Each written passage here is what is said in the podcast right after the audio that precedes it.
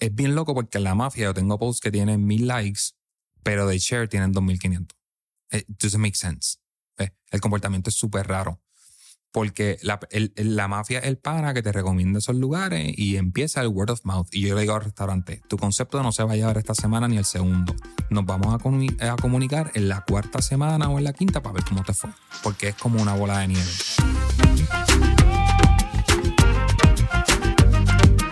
¿Qué es la que hay familia? Mi nombre es Jason Ramos y bienvenidos a Mentores en línea, el podcast donde me siento con personas que han hecho las cosas de manera diferente para obtener resultados diferentes y que así tú puedas conocer quiénes son tus mentores en línea.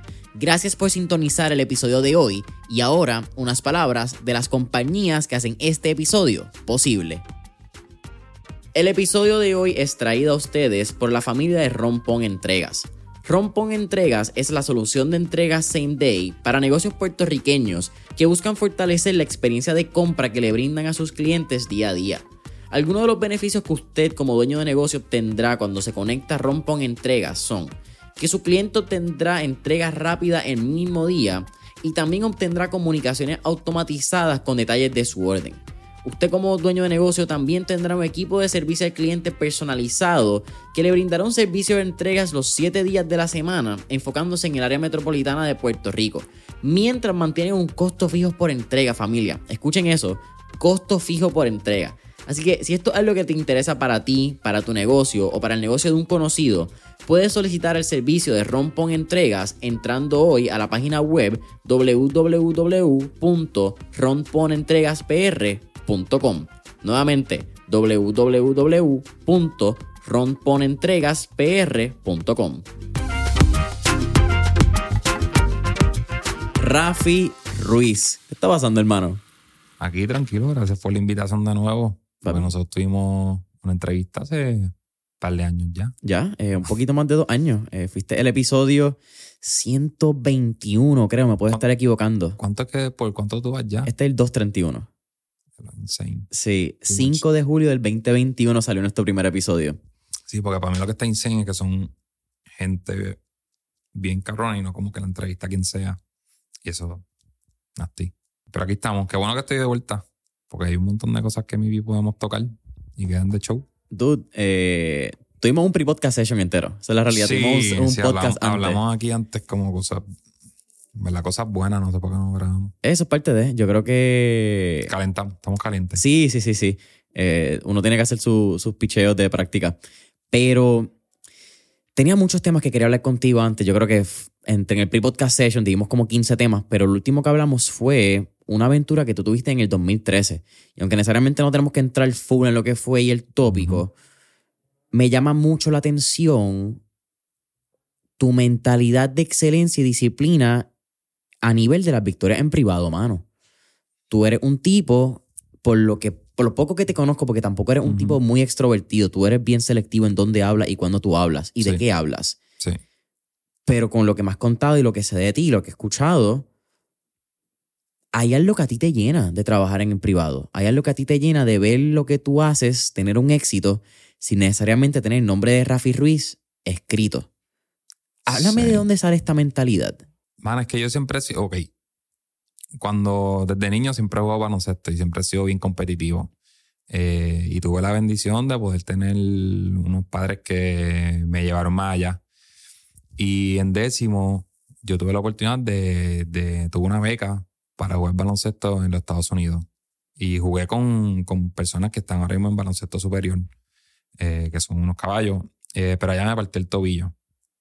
Y desde ahí especialmente creé una mentalidad bien competitiva y bien, bien fuerte.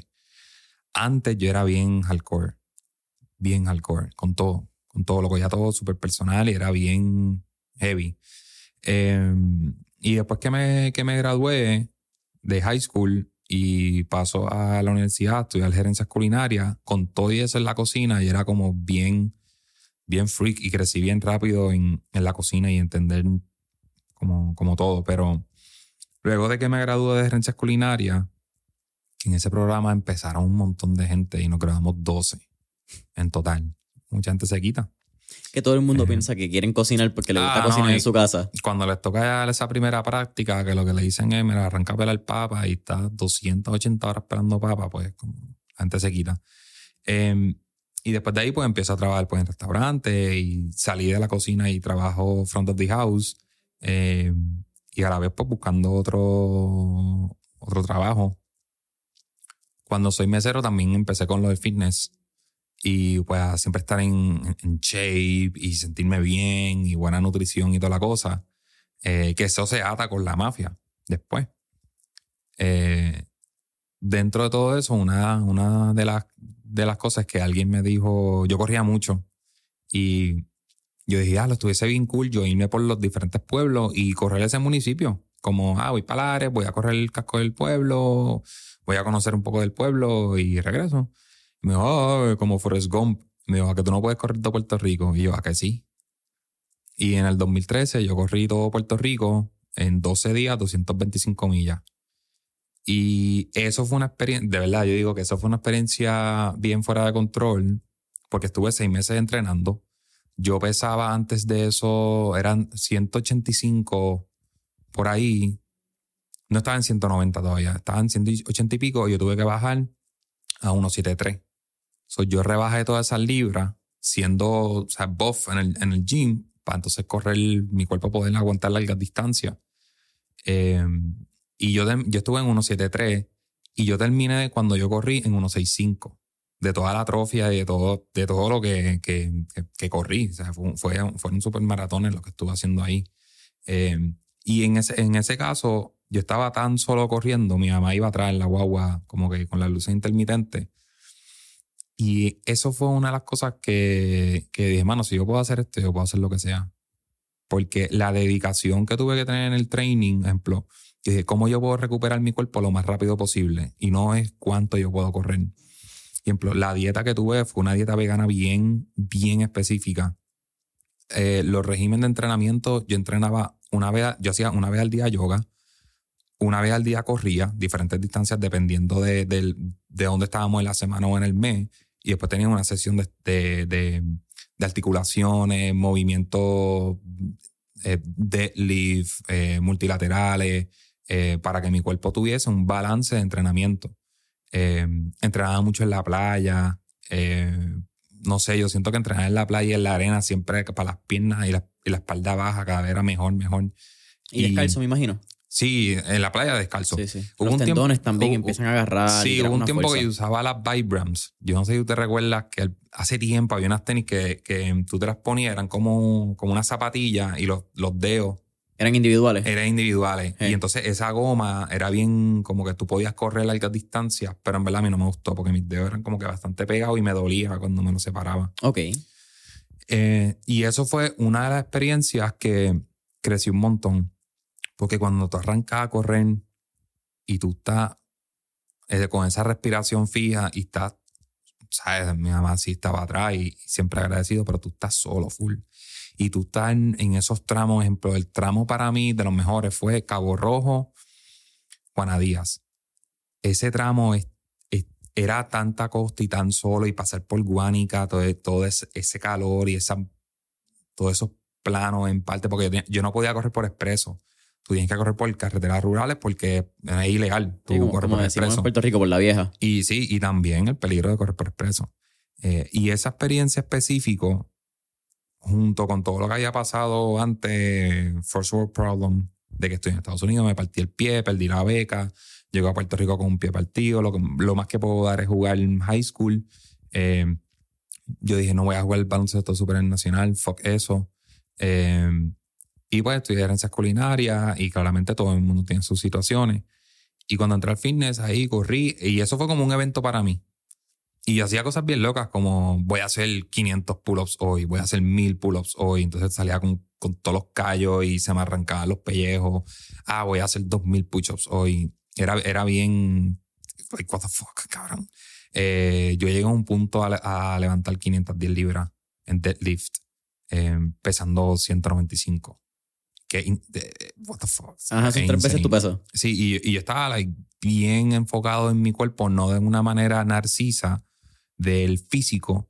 eh, mira cómo me veo en el espejo, sino de que cuán heavy puedo empujar eso. Y en How much pie- can I take? Sí, y en a pie, cuando llegué a Ponce, eh, en a- por Aguirre, eh, me empezó a molestar un- el, el pie derecho un montón y un dolor y un dolor y un dolor. Y decía, ¿qué es esto? ¿Qué es esto? No puedo, no puedo, no puedo. Y mi mamá, que es médico, mi mamá me, me empieza a tocar y me dice, ¿Tú, tú tienes una microfractura aquí o te llevaste un tendón o un ligamento. Y me atendió un ortopeda ahí de la noche a la mañana porque mi mamá tenía una amiga que pues lo conocía. Me dijo, mira, flaco, tú lo que tienes es una microfractura. Tú puedes seguir corriendo, esto es lo más que te va a pasar, tú puedes seguir corriendo con el dolor o, bueno, para. Y yo había leído un libro de Tim Grover eh, que se llama Relentless, que él era entrenador de Jordan y eso era como que, yo no, no recuerdo bien, será, eh, tú, are you a, a doer? a- a- a- y al final era como, are you a cleaner? No sé si tú has podido leer, hay- hay- él, él- él separa en que hay tres tipos de categorías. Pero ese libro yo me lo leí en 2012, 2013, eso en verdad no recuerdo. Y ese mindset de Kobe, de Jordan, de go through pain, de, de, que, hay, de que la mente corre mucho en el factor del proceso físico. Y yo dije como que, ah, pues ahora es que yo me voy a tirar como que el Jordan o el Kobe. Y corrí desde, yo terminé Aguirre y terminé como por Santa Isabel, Ok. por esa área de ahí, yo tuve que parar porque la carretera no daba más y después brinqué a Maunabo. Eh, porque no, no podía lle- llegar en ese aquel entonces, estaba bloqueado, era una jodienda y yo dije, no, no tengo más ruta, pues brincamos. Y de yo corrí de Maunabo a San Juan con el pie roto. Y luego me tatué el pie y todo en esa parte donde me lo rompí. Y para mí eso es uno de esos éxitos bien míos. Los medios querían cubrirlo porque yo ponía en Twitter por donde estaba. Mucha gente me dio, ah, me, me dio hospedaje. Personas me ayudaron con mi dieta porque era una dieta vegana. So me hacían peanut butter, me hacían un montón de guacamole, que era aguacate para comer y, y todo eso. Muchos acai bowls en diferentes lugares eh, para ese azúcar y poder, tú sabes, pump ese, ese cuerpo después, ese rush de azúcar que necesitaba para darme esa batida de proteína y evitar ese, ese, ese ácido lácteo matándome todos esos músculos. Eh, y de ahí aprendí como, mano, yo, yo puedo hacer lo que sea. Yo nunca he sido de estar como frente a las cámaras. No sé por qué. I mean, Eh, creo que es algo de cualquier persona Sí. Que hace algún tipo de arte. A menos que tu arte sea quizás estar en el teatro, ¿verdad? Hay un Claro. tipo de arte que tú estás expuesto a las cámaras, como la televisión, comediante, whatever, say, mucho más en esta época digital. Pero personas que son fotógrafos, eh, artistas plásticos, documentaristas, documentalistas, creo que su arte es exponer a través del lente, no es estar en el lente. Sí, es casi así muchos hablan y así muchos comunican. tú ves, Y sean cosas simples o sean cosas bien Ajá. bien de mucho tiempo de producir, como muchas cosas me toman mucho tiempo de producir.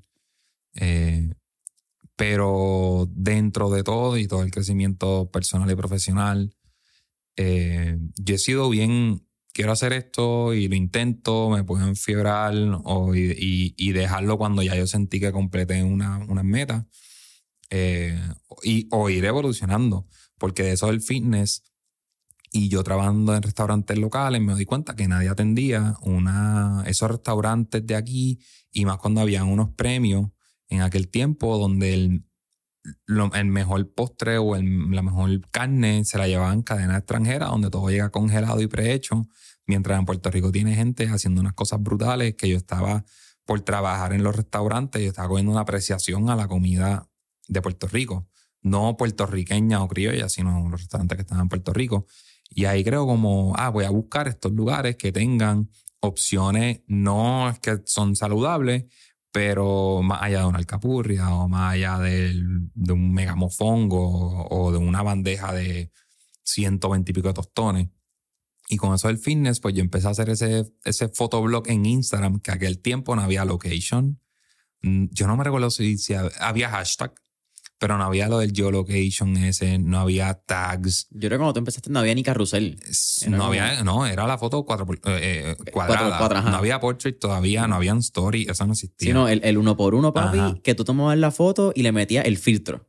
Exacto. Y un principio yo me recuerdo que por un par de meses era tirar la foto desde el celular. Y después ellos adaptaron poder subir la foto que ya tú creabas. Y entonces ahí yo me tiré las cámaras un poquito más pro, que se viera mejor, porque yo siempre busco like, más calidad, más calidad y que quede mejor, cómo lo puedo hacer mejor, cómo lo puedo hacer mejor.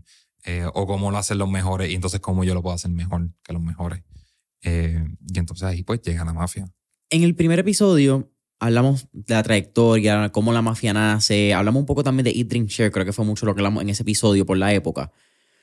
Pero tu amor por la cocina entra en algún momento, como tú estás hablando, luego de tus años de jugando baloncesto, imagino que hay algún lado familiar que te enseña, llega a estudiar artes culinarias, gerencia culinaria, como tú le llamas.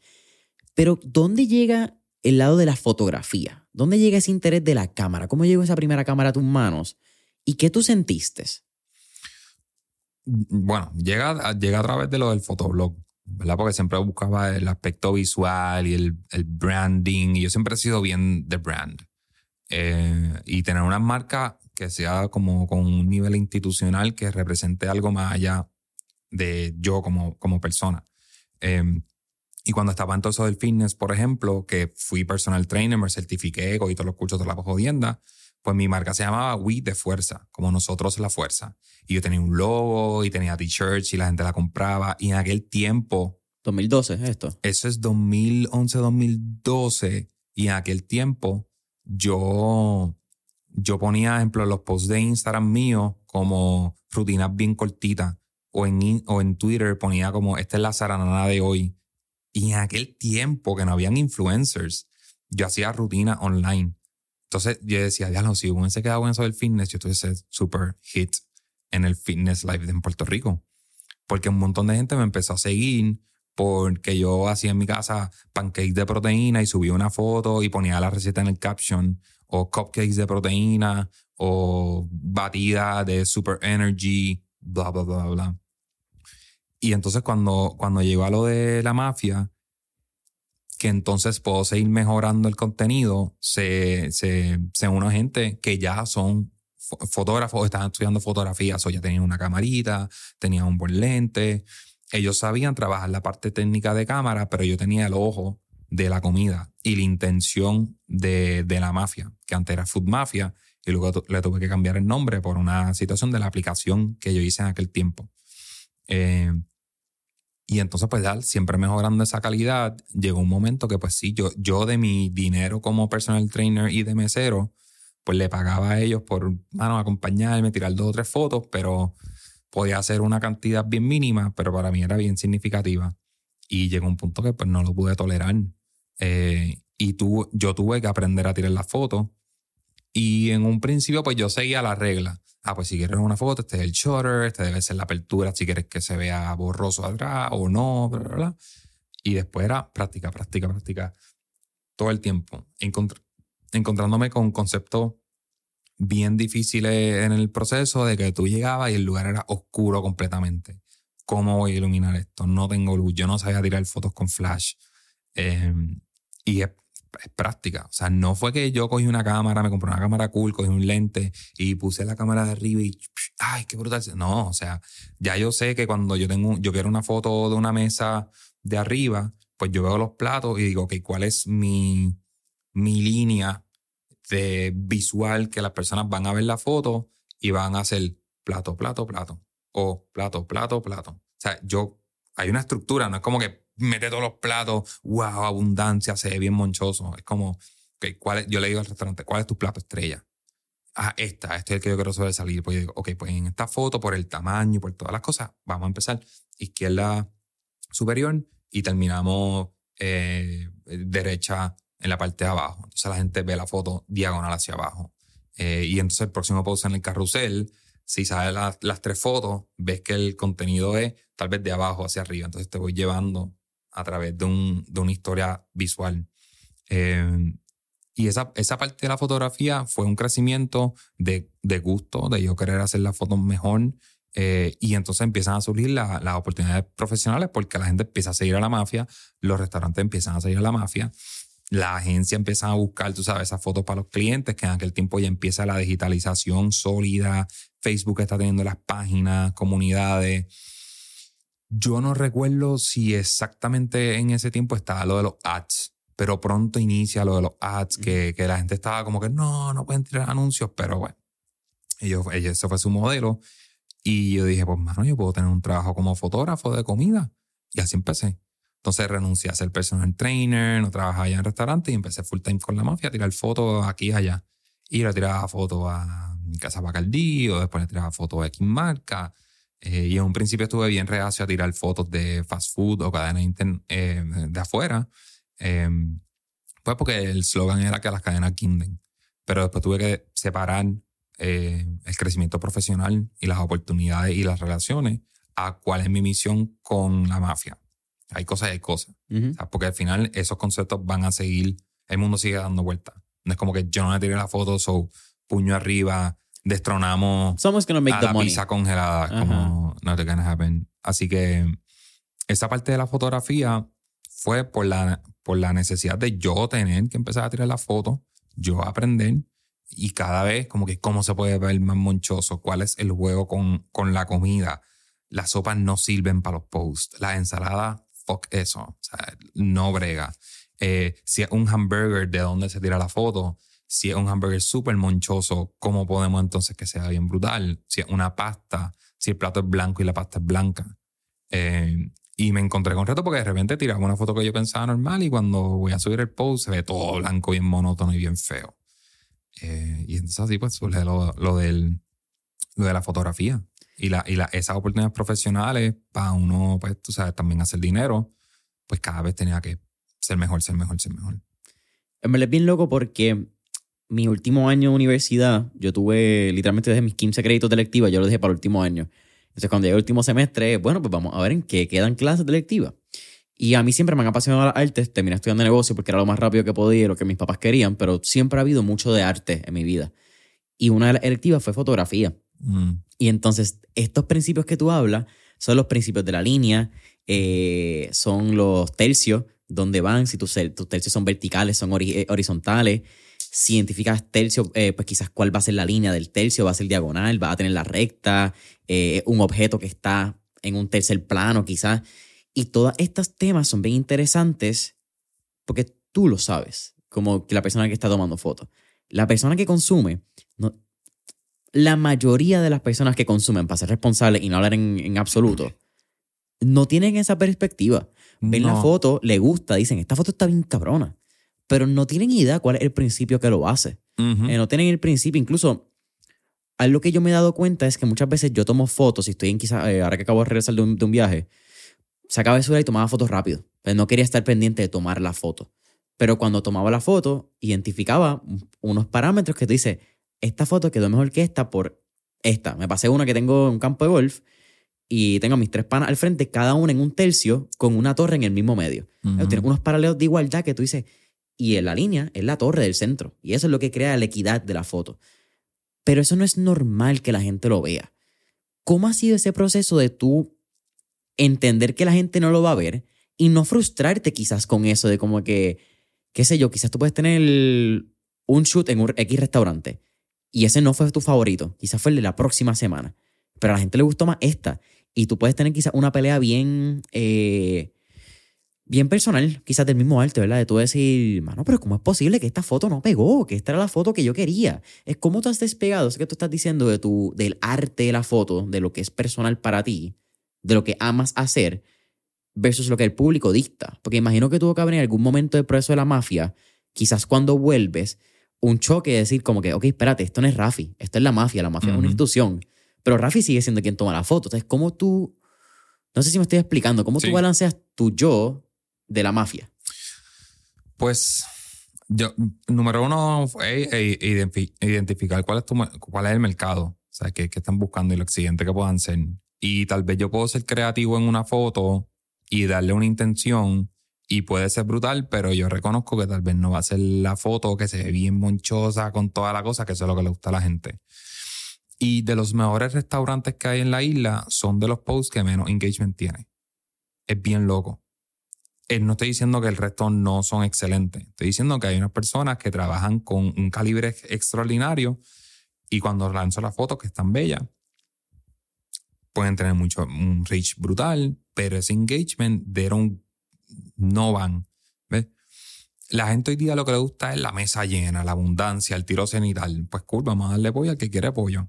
Pero por otro lado, ya con los carruseles yo puedo enseñar esa parte creativa que decirla pues en la tercera foto esta es la foto que más me gusta por X razón, pues la vamos a poner tercera para que en el scroll la gente por lo menos la pueda ver.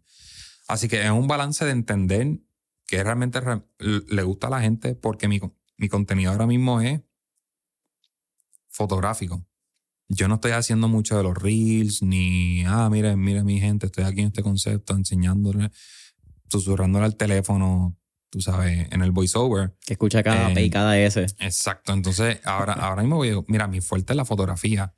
Y la gente ya reconoce que cuando ven, hay, dos tipos de personas, la gente que quiere enterarse del concepto de cuál es el próximo que va a tirar la mafia, que fue seleccionado, fue estudiado y lo tiramos, a cuál, cuán cabrón se ve esto. Hay gente que se disfruta la foto y ponen, qué cabrón esta foto. Es como, porque al, final no hago fotos que el producto se vea de embuste, ni, ni yo no hago una food stylist en, cuando voy al restaurante, sino digo, mano, esto está bien lindo, cómo también puedo elevar y darle valor a eso.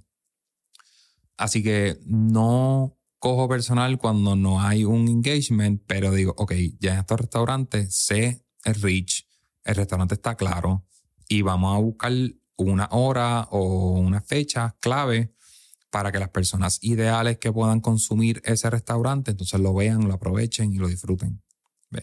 Eh, cosas bien comerciales, cosas bien eh, wild o bien, tú sabes, road trip, pues salen los sábados o los jueves a las 11, porque antes está preparando para el weekend.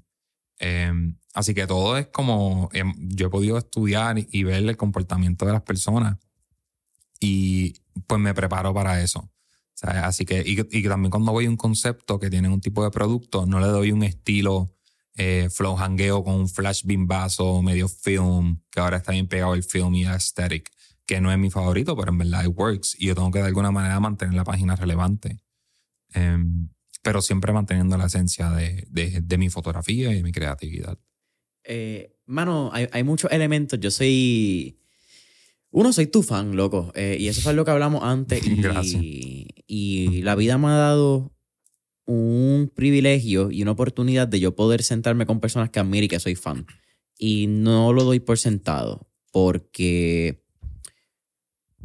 tener la oportunidad de sentarme una... La gente ve una hora de entrevista. A veces, mira, el otro día estuve seis horas metido aquí. Estuvimos dos horas antes de la entrevista, dos horas de entrevista y dos horas post. Eh, eso no se da en un mundo. 2023, y decir 2021. 2023, época digital, redes sociales, dopamina barata la gente no está tanto tiempo con una persona y que a mí me dediquen este tiempo y que yo pueda también utilizarlo para proveer valor, yo lo, es algo muy serio que cojo y respeto mucho. Y he tomado también la, libertad y la disposición de decirle a las personas cuánto lo admiro, porque a lo que, que falta, lo que estábamos hablando, pensamos que por yo decirte que te admiro me hace menos a mí. O por yo decirte que tú le metes cabrón, es algo como que una debilidad. Es como que es raro. Sí, sí, es como siempre he dicho que, que estamos en, una sociedad donde colaborar es visto como una debilidad eh, y admirar es visto como una debilidad y ser independiente y yo trabajar solo es como una fortaleza. Y ahora mismo, ejemplo, como la, la mafia es una institución y ha sido mi misión que represente algo, porque si algo me pasa a mí, que yo no quiera, se puede seguir la misión. Hay personas que tienen la información y cómo hacerlo, ¿ves? Pero queda en sus manos. Yo no puedo obligarlos a que sigan los legados que queremos dejar en la mafia. Claro. Y ahí, cuando uno tiene ya una institución como esa, que yo no soy la persona, yo no estoy como un, un blogger enseñando mi cara, mi cara, mi cara, la gente ve un logo, la gente ve un sello, la gente ve un contenido. A veces es difícil que aprecien lo que uno hace. Y a veces es bueno recibir un feedback así, porque lo que ve la gente es que la mafia es un mega corillo. Y la mafia, la mafia, la mafia, teniendo poco tiempo, regresando después de un tiempo bien callado, a veces es bueno recibir un feedback como, la mano, le estás metiendo, la mano, qué brutal, o la mano, te admiro, porque la gente piensa que, cabrón, yo estoy hecho de, concreto. La gente piensa que soy una piedra. Y es como, no, este tipo está súper ocupado, lo estoy, pero siempre tengo la oportunidad de decirte, mira, tal vez no puedo este día, pero este día tengo la flexibilidad, vamos a vernos, vamos a hablar. Y muchos panas me han dicho, no, no, porque tú estás en todo lo tuyo y pues, tú sabes, seguiste. Digo, pero nunca me dijeron. Como que... así que es bueno recibir feedbacks así. Porque te escuché hablar de eso, Shaura Tabeto, en el podcast de él, de que en algún momento muchas de tus amistades se fueron a Estados Unidos. Y pues se crea una, una diferencia por los ritmos de vida, son normales. Pero sí, hay algo que a mí me ha pasado también con muchas amistades, que es que ven las redes sociales, ven movimiento y piensan que tu vida en las redes sociales es real. Cuando yo lo he hablado muchas veces por aquí, es que yo diseño la vida que yo creo que tú en mis redes sociales. Eh, yo en este, en este momento quizás puedo estar poniendo cosas todavía del viaje y la gente no sabe dónde yo estoy. Eh, ayer yo quizás puse una foto en el, en el avión, pero ya yo venía hace dos días. Tú juegas con lo que tú quieres que la gente vea. Y yo creo que hay mucha gente que piensa, muchas personas cercanas a ti, que, ah, no, el tipo está bien ocupado tú te enviamos un mensaje porque tú no estás ocupado. Estar ocupado es tus prioridades. Depende de tus prioridades, es a donde tú alocas tu tiempo. Así que cuando tú no tienes tiempo para algo, no es que tú no tienes tiempo, es que tú no tienes la prioridad para eso en el momento de tu vida. yo creo que tú escoges muy eh, selectivamente en dónde tú quieres alocar tu energía dependiendo del tiempo y espacio donde esté tu vida. Eh, pero yendo también a lo que te quería mencionar con lo mucho que te respeto, lo que es, ah, y, un punto que trajiste a lo de la mafia, es que you're a fucking Swiss Army knife. Eso fue lo que hablamos en el primer episodio. Eh, Cuca Gómez eh, era una pendeja en lo tuyo, loco. Donde tú haces todo: sonido, video, documentar, el estudio, la edición, postproducción, efectos especiales, la mezcla de audio. ¿Qué más se me queda? Mm, bueno, pues el libreto y el diseño. El libreto, estructura, you name Este tipo es un crack pero tú también tienes un respeto por lo que haces muy particular. Incluso lo que hablaste de la data, que es lo que me, que por eso es que quiero hablar del tema. Eso es bien raro. Eso es bien raro hasta porque es estadístico, como que hablar de data y de entender el comportamiento de tu usuario a través de likes, shares, compartir y de la métrica, porque la métrica y la data está, te la dan. Ese es el punto. Si tú quieres hacer un big data análisis tú lo puedes hacer con lo que te da Instagram. Ahora, de que lo puedes hacer, hacerlo, papi, tienes un océano Atlántico entre medio. Y tú lo haces. ¿Cómo salió ese amor por la data? Ese amor por entender el comportamiento de tu usuario, por, al fin y al cabo, por respetar a tu usuario. Mano, es lo mismo que si tú tienes un restaurante sea, tú puedes cocinar todo lo que tú quieras, ser el más creativo, tirando para una Michelin, pero si tú no tienes un servicio brutal, donde el servicio también es un puente de comunicación con el comensal, el comensal te tiene que dar un feedback. El comensal te dice, estuvo bueno, no estuvo bueno, no sé, por una tarjeta o whatever. So, yo tengo que entender a quién yo le estoy regalando un contenido. Porque yo siempre estoy giving, giving, giving, regalando, regalando, regalando, regalando, regalando. Y nunca le he estado pidiendo a la gente, dame, dame, dame, dame, dame. Busca, o sea, claramente yo tengo que hacer un call to action, especialmente ahora en YouTube, pero yo nunca he estado en Instagram diciendo como que dame like y disfruta de los posts. Que dar like, tú me das like. ¿Ves? O sigue esta idea, sigue esta misión de la mafia, que es una misión pues delegado. Pero, eh, eh, tú sabes, cuando uno habla de esa parte de la data, es como ¿Qué hizo Facebook? Facebook. Data. El algoritmo y data. ¿Tú te imaginas Facebook intentando buscar like chavo para funding si no tienen data de nada? Ellos le decían a toda esa gente, ok, tenemos tantas personas de la demográfica, así se comportan, esto es lo que buscan, estas son las palabras clave, esto es lo más... La gente todo el tiempo está, todos los viernes, el hashtag party es lo que hay, son las marcas, se mueven a través del hashtag party de esta hora a esta hora. So you work smart, not hard. Y yo entender entonces la data, podía entender quién es mi usuario, cuál es su poder adquisitivo, porque eso Facebook te lo da, sus intereses. Eh, ejemplo, yo, hay un, hay un locutor en Puerto Rico súper famoso, eh, trabaja mucho con los del género urbano, hace esas entrevistas y yo me di cuenta que cuando yo ponía un ad, que yo lo ponía él como interés, el engagement era menos. Yo, yo a propósito dije, déjame hacer unos A-B testings y ver si las personas que tienen como interés la página de la mafia y este locutor, cuando ese anuncio no daba pie con bola. Pero cuando yo ponía la página de la mafia sola, arrancaba el ad por ahí para abajo. Yo entender eso me deja saber que mi público no es esa gente que tiene a los dos en común ni lo tiene solamente a él. Soy yo me enfoco más en calidad. Yo me enfoco menos en controversia. Entonces, la, la data, por ejemplo, de YouTube, fuera de control. Facebook te da muy buena data y tú puedes bregar. Y Google también, porque yo también estoy trabajando ahora mucho con el SEO y entender cuáles son, cuáles son esas búsquedas que se están dando en Puerto Rico en, Google.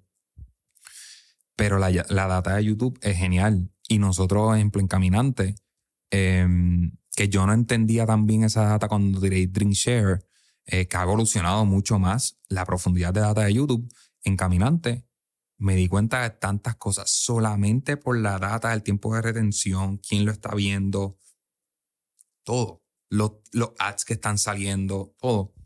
Nosotros, yo reestructuré la línea de Caminante, de la historia, de la edición, del estilo, todo.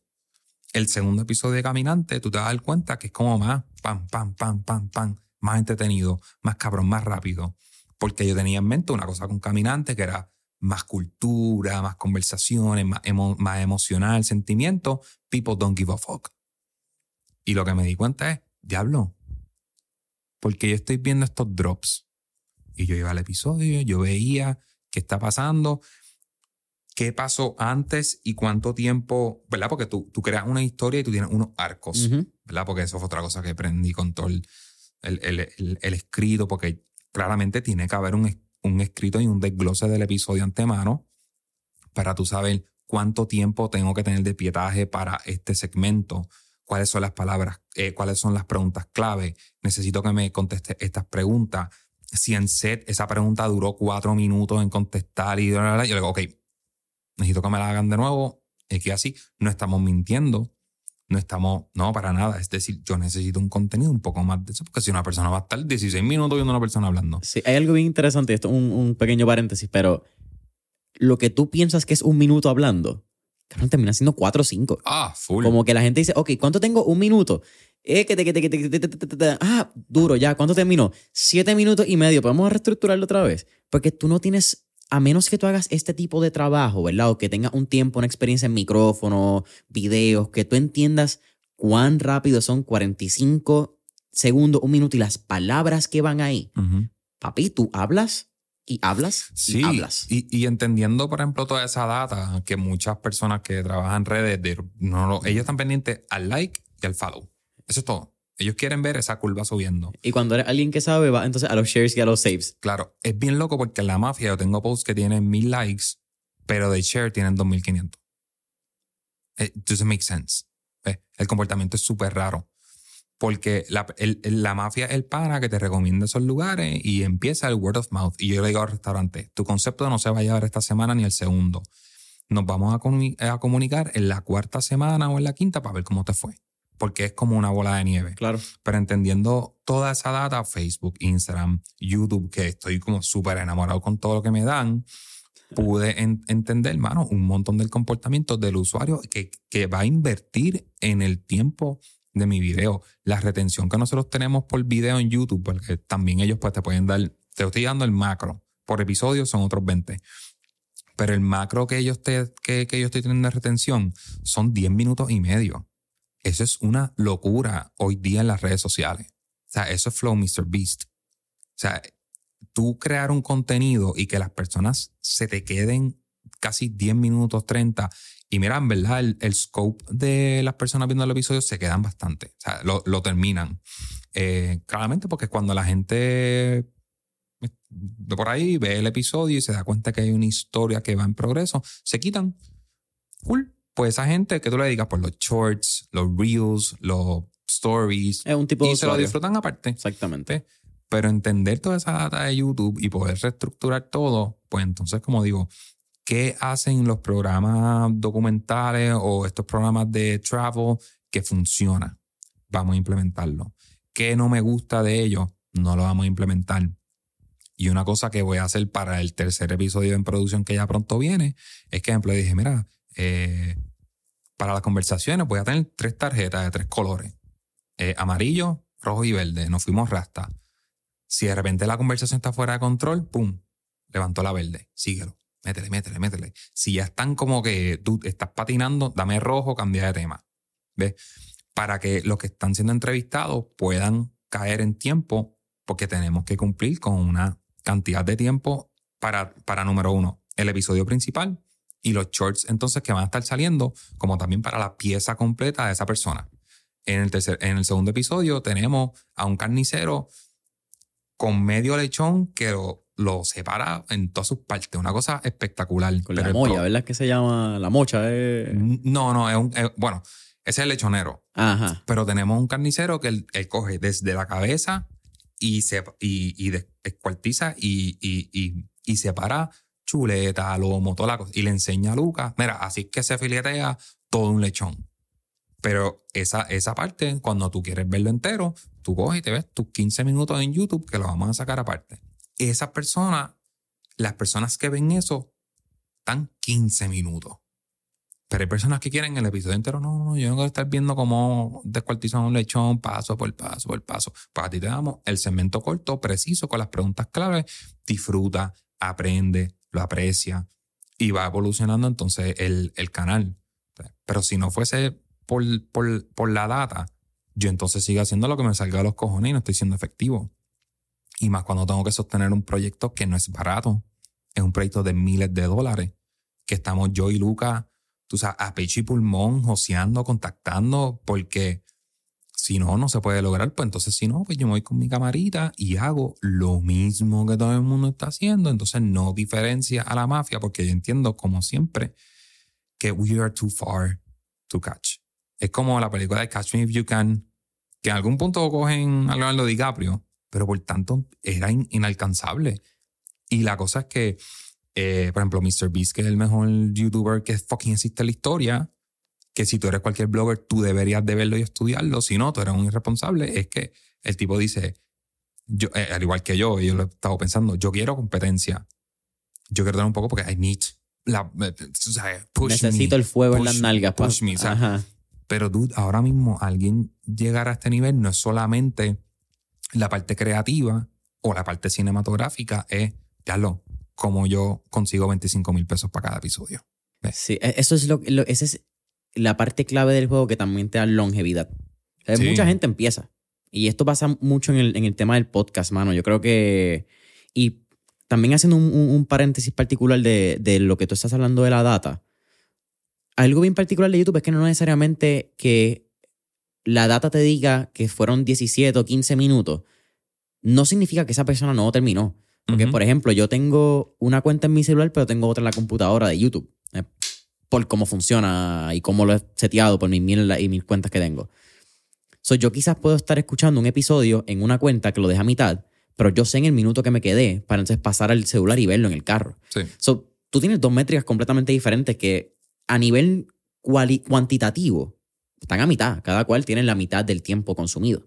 Pero en cualitativo, el tipo lo terminó y es fan de, un episodio de Drink Share o del Caminante ahora. So, la data es bien interesante también porque ahí es donde tú necesitas ambos lados de la estadística. Necesitas tu lado cuantitativo, pero necesitas el feedback de las personas para estar en la calle y entender lo que la data no te da. Porque la data te da el consumo, pero la data no te da mano, esto me gustó, esto no me gustó, esta fue mi mejor toma, me gustó cuando Master Luca hizo esto. Eso es lo que te da el, lado cualitativo. Mano, tú, tú, ves los comments de Caminante, eh, es como 99% de aprobación. Y cuidado, yo creo que puede ser hasta un 100% o 99.8% ningún comment por el momento ha sido crítica. Creo que uno dijo algo como que del audio, qué sé yo, pero tú tienes que pensar dónde viste. El, porque si lo viste en un iPad o un celular, dude, what the fuck. Ahora lo viste en un televisor con un buen audio porque nosotros mezclamos ese audio para que se escuche duro. O sea, duro. Lo que pasa es que tu celular te va a aguantar hasta un punto. Claro. Sí, Pues, que tú recomendarías ver so caminante en un como- televisor con un Dolby o algo así, un Claro, por- sound por- stereo. claro, claro, full, full. Porque algo, mira, eh, sa- saludo, ah, vi el episodio en mi celular y no escuché tal cosa. Ah, Pues ya nosotros sabemos que los celulares hay que tweak un poquito más o ecualizar un poquito más dependiendo del, del ambiente, Ay, cool. whatever. Eh, pero el approval que nosotros tenemos ahora mismo es insane.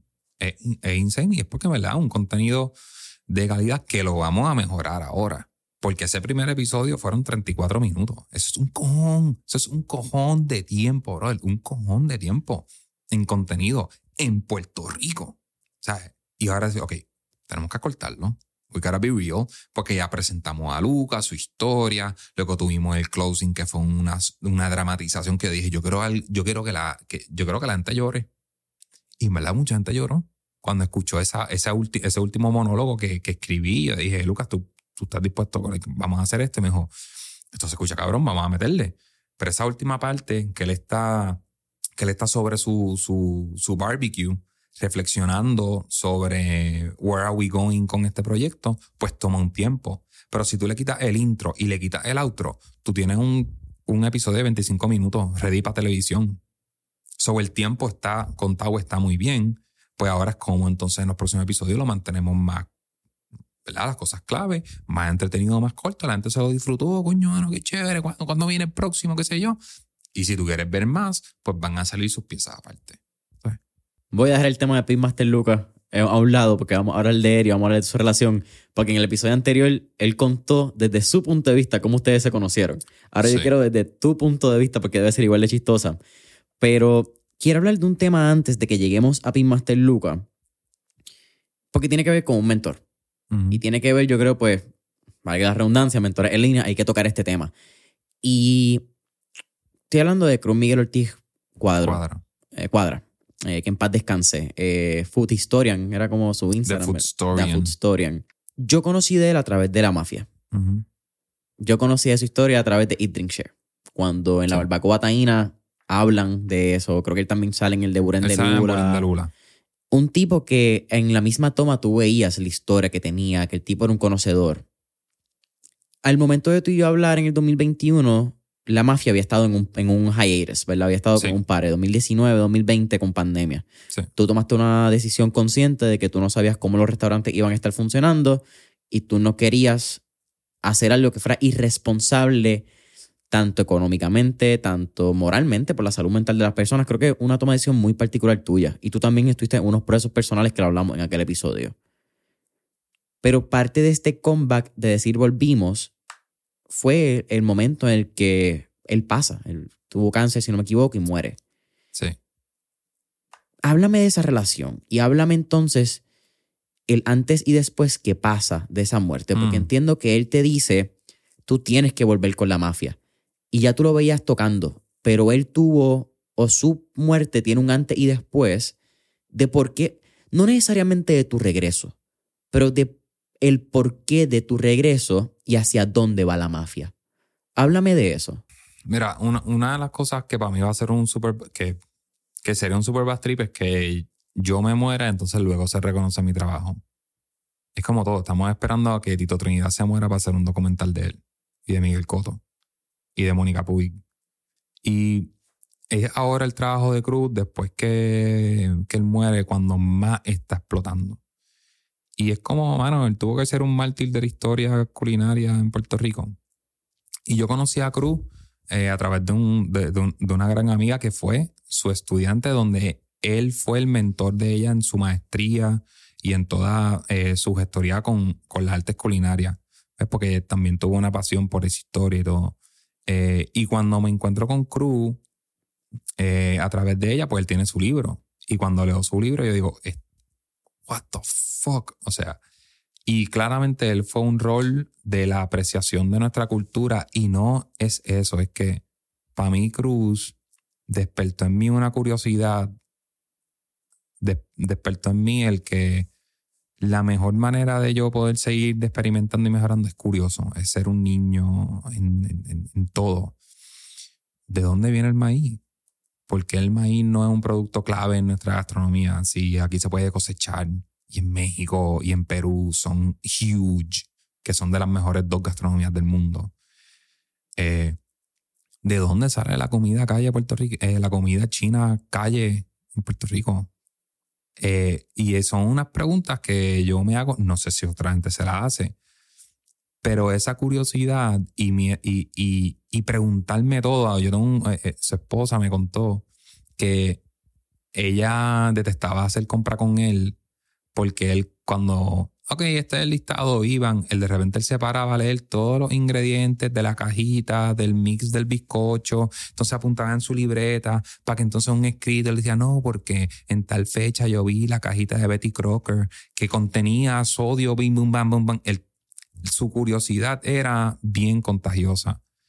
Y si no fuese por eso, yo me hubiese mantenido, pues, ah, la foto es cool, bla, bla, bla, y mira que, mira qué nítido pero es el encontrarlo para lo del Buren de Lula, se supone que, que en verdad Drink Share eran como unos videos cortos de tres minutos, just hard selling el concepto, mucho food y se acabó. Y en esa primera entrevista con el Buren de Lula, que logró tener una hora y media de contenido que nunca he sacado con ella, y después tengo una entrevista con él de una hora, que él habla de toda la historia, yo solamente cogí lo mejor y lo puse hay contenido que está fuera de control, que nunca ha lanzado, que lo debería de lanzar. Cuando ella empieza a hablar, yo digo, mano, yo necesito como just otro, otro, otro edge, un personaje secundario. Necesito extender eso porque que, si ya el video está en los 8 minutos, pues vamos a darle 10 o vamos a darle 12 vamos a darle 15. Y yo le dije, mano, yo te puedo hacer una entrevista que tú hables de, de Loíza y de su gastronomía, especialmente de la parte eh, eh, eh, africana porque esa era la, esa es la, base de, Lula. Y él me dijo, pues claro que sí. Y cuando tuvimos esa entrevista fue como que, tú este tipo es insane. Y este tipo es una enciclopedia. Y pasa el tiempo y yo le decía, vamos a hacer un flow podcast, pero no era un podcast, era más como, déjame coger tu, tu mente, todo lo que tú sabes, y yo, habla. Vamos a hablar de la yuca.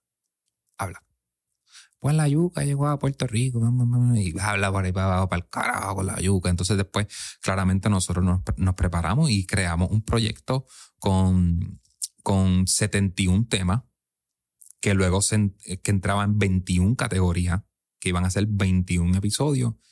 Y fue cuando le diagnosticaron cáncer bien malito, que él dijo, tenemos que hacerlo. Y entonces grabamos seis. Y después del sexto él muere. Y ya ahí estaba el coqueteo con volver con la mafia. Ya desde un tiempo, esto era un proyecto de la mafia, que iba a ser como un podcast, audiobook, o sea, era como clase de audio. Tú querías aprender la yuca, te ibas al episodio de yuca y escuchabas dos horas de ese genio hablando yuca, porque el libro aguanta un, el libro aguanta un punto.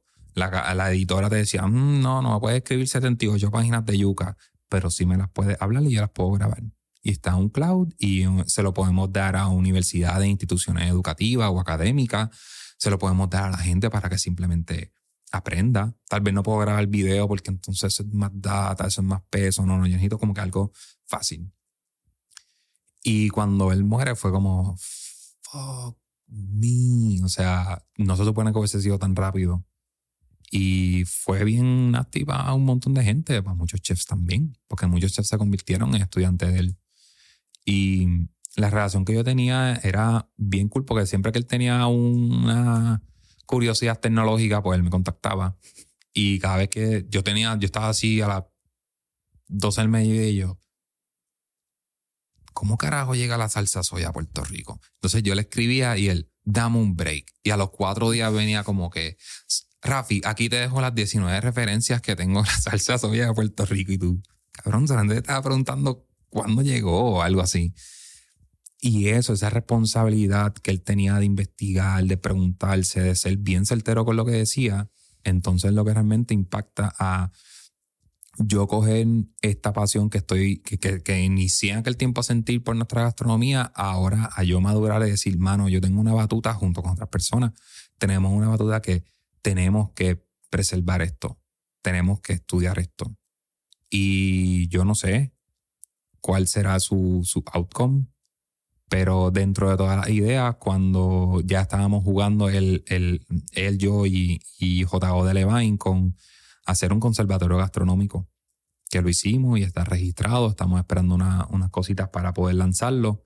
Y él era el secretario y nuestra misión era eh, él poder tener fondo para seguir investigando, para seguir documentando, él seguir escribiendo, porque él escribía por amor al arte y él daba clases por amor al arte y nos contestaba a los chefs y nuestras dudas, así porque sí. Y es un tipo con un doctorado en la historia gastronómica de Puerto Rico. Y fue en su último tiempo, en su último momento de su carrera, luego de treinta y pico de años de haber lanzado sus investigaciones, que la gente lo vio a través de diferentes personas como yo que lo lanzamos. Dijimos, esta persona es bien importante. Em, y él una vez dijo, déjalo, si, pasaba un año más sin yo haber sido descubierto y yo me quitaba. Se retiraba y se quedaba. Y fue en lo último que ese libro se encontró y empezamos a darle fuerte. Y ahora es un libro que no lo consigues. No se consigue. Lo venden en 400 y pico pesos en, en eBay. Es una locura conseguir ese libro. Y gracias a Dios yo tengo el, el, mío, que es mi Biblia, con todas mis notas, con todo. Ese es, eh, mira, sí, que Dios no quiera si mi apartamento se prende en fuego, yo cojo dos cosas. O sea, claramente, hay, eh, ejemplo, mi perra la voy a coger, pero dos cosas físicas, externas. Físicas que no tienen sentido. Mi pasaporte el libro de Cruz Miguel Ortiz Cuadra. ¿Sabes? Como que, que se queme el resto. Pero tú, es tan importante. Y yo también tengo todas esas notas que discutí con él, todas esas cosas marcadas, importantes por, por desarrollar. Y el tener a alguien así que fue un, que fue un norte. Entonces ahora, ya lo mano, tal vez yo no sé escribir como él escribió, porque el tipo tenía una manera de escribir densa, compleja, completa. Pues, mano, yo soy un duro en las cámaras y, en llevar esa historia más corta, más simple y entretenida. Pero son, e, él, investigó por 30 años. Más, más, más. Puchit, puchit, más. Él investigó, fueron años y años y años y su biblioteca ahora la tiene Cristal Díaz del pretexto. Una biblioteca fuera de control de todos esos textos de la gastronomía global, mundial, internacional, como también muchos textos de Puerto Rico. Cristal fue su estudiante también, ¿cierto? Sí, ella fue la... Ella estaba haciendo una maestría en Nueva York. Eh, sí, ella fue quien, quien lo puso. Si no fuese por ella, yo no lo hubiese conocido. Yo luego expandí a través de la mafia ese conocimiento. ¿tú ves? Pero la gente no entiende el, valor de, esa persona en, nuestra industria. ¿Cuál fue la lección más grande de él? Ah, no, yo creo que mantenerse curioso, preguntarse todo, es como, eh, son, son preguntas para mí que, que no sé, era, era, era, era, y mano, y yo saber que tenía alguien ahí que podía aclararme en cualquier hora del día la historia del dulce de coco. Y ahora no tengo a nadie. Y ahora es donde yo consigo todo eso. Porque todo está en su cabeza y todo está en un montón de notas de él, en libretas de él, que luego entonces te las encontraba. Y eso no está en Google, brother. Eso está en biblioteca de España bibliotecas en la UPR que para tú encontrar eso, son, yo, me, yo me tardaría meses en, en tener una respuesta que él me la tenía en día. Y no es porque soy un desesperado, es porque era una herramienta, una fuente de información casi, no infinita, pero magistral. Todo eso. Y cuando eso pasa fue como que, fuck my life. O sea, exactamente cuando esto, cuando voy a volver, cuando necesito más fuerza, eso pasa y yo, y, yo no soy de la, no pasa por una razón, pero es como, ya lo ahora tengo que meterle bien duro. Y es como dije en el podcast de Beto, como que it's personal. ¿Crees que también lo hace o hace la mafia un proyecto que ya no es por ti, ya no es de Rafi y estás trabajando por personas que ya no están en esta, en esta vida efímera o física, no sé ni cómo llamarla? Sí, sí, no sola, y no solamente por él, pero estoy trabajando bien duro para el, para el futuro. Y ahora mismo hay un proyecto de la mafia que es un proyecto para niños.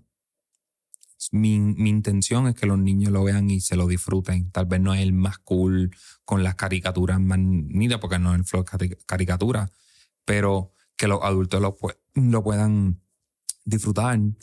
Pero los niños, nadie está pendiente a los niños. Nadie está pendiente al chamaquito que está creciendo, que en, por lo que podemos estimar, 20, 25 años la cocina puertorriqueña va a morir en las casas. Y nadie está pendiente de eso. Pero estamos bien fucking pendientes al vaso como fongo relleno con un pincho y el spicy crab. So, es bien nasty hoy día tú trabajar por un legado y trabajar con paciencia. Y tal vez esto que yo digo hay gente que le encojona. Y, y trabajar just slow and steady, slow cooking. Porque hay una diferencia entre, ¿sabes? La gente es salsa ragú, brother. Pero yo cojo los tomates, los hierbo, los pelos. Nadie quiere hacer salsa de scratch en su casa. ¿Para qué? Si está salsa ragú y me sale más barata. No te puedes fucking comparar conmigo. No hay break. Ni yo me puedo comparar con Cruz. Like, not ever, cabrón. O sea, no hay break. Entonces, creo yo que, que, mi rol ahora está en un rol a mi manera de, de ser curioso, de preguntarme y de profundizar. Pues, porque de nuevo es fácil yo ir a un negocio, entrevistar a alguien, una cosita. Pero, ejemplo, ahora yo empiezo con un proyecto que es medio calle, le, voy a dar un flow medio street film, que es que yo me voy a meter a un, ya, ya tengo un listado de personas que me voy a meter a las casas de, de estas doñitas, de estos doñitos, que hacen unas recetas bien culturales, a documentar ese proceso, bien divertido. Pues tengo una, una muchacha que hace eh, pasteles, dulce de coco, granito, pero no espero una super experiencia cinematográfica, pero sí va a estar la información que tal vez Cruz iba y preguntaba y apuntada, ya yo la tengo en video, ya yo la tengo en audio. Fum, súbelo a la nube, we're good. ¿Ves? Discos duros, Google Drive, Dropbox.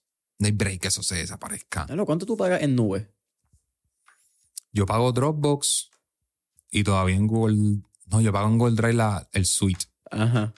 No te pregunto porque yo, yo pago par de terabytes. Sí. Y yo soy un NNT al lado tuyo en términos de contenido. Sí, yo tengo 10 teras en Dropbox.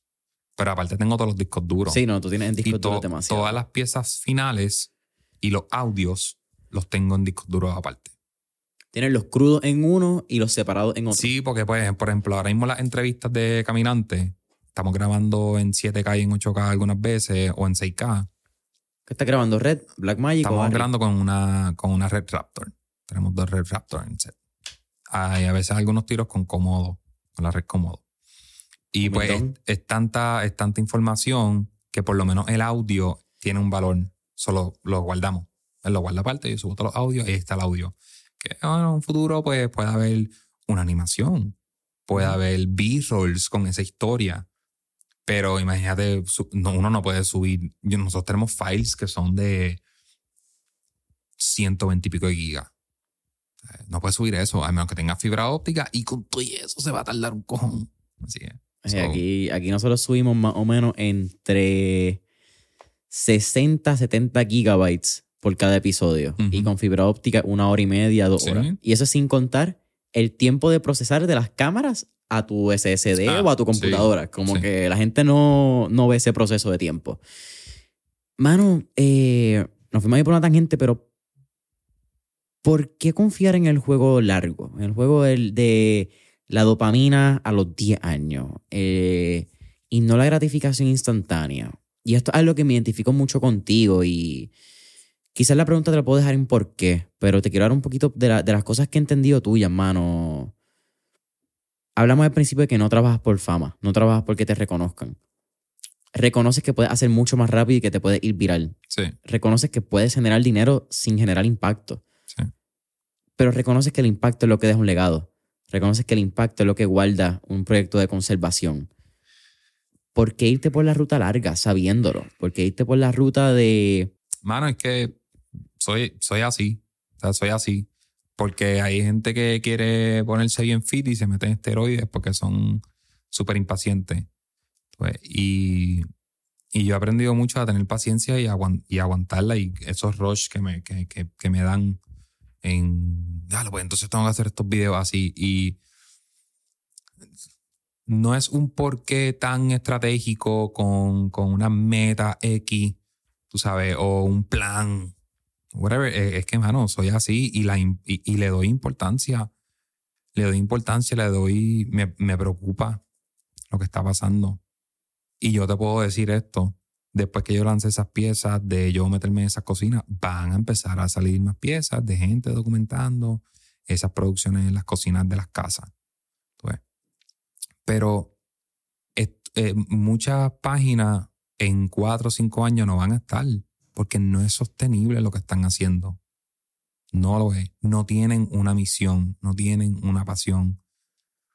Y eso es lo que a mí me diferencia y eso es lo que va. O sea, aquí hay plan hasta el 2025 por el momento y ver qué va pasando. O sea, ahora mismo estamos lanzando los primeros proyectos que vienen. ¿Sabes? Que representa a Puerto Rico como país. La referencia que se utiliza en el mundo, en las universidades, y es Eat, Share.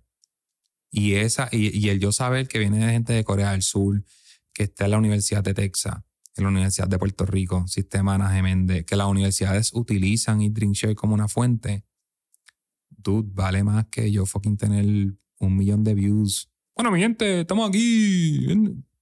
Cabrón, what the fuck. Sí, cubriendo el próximo restaurante que abrió, que sacó un plato de Barbie.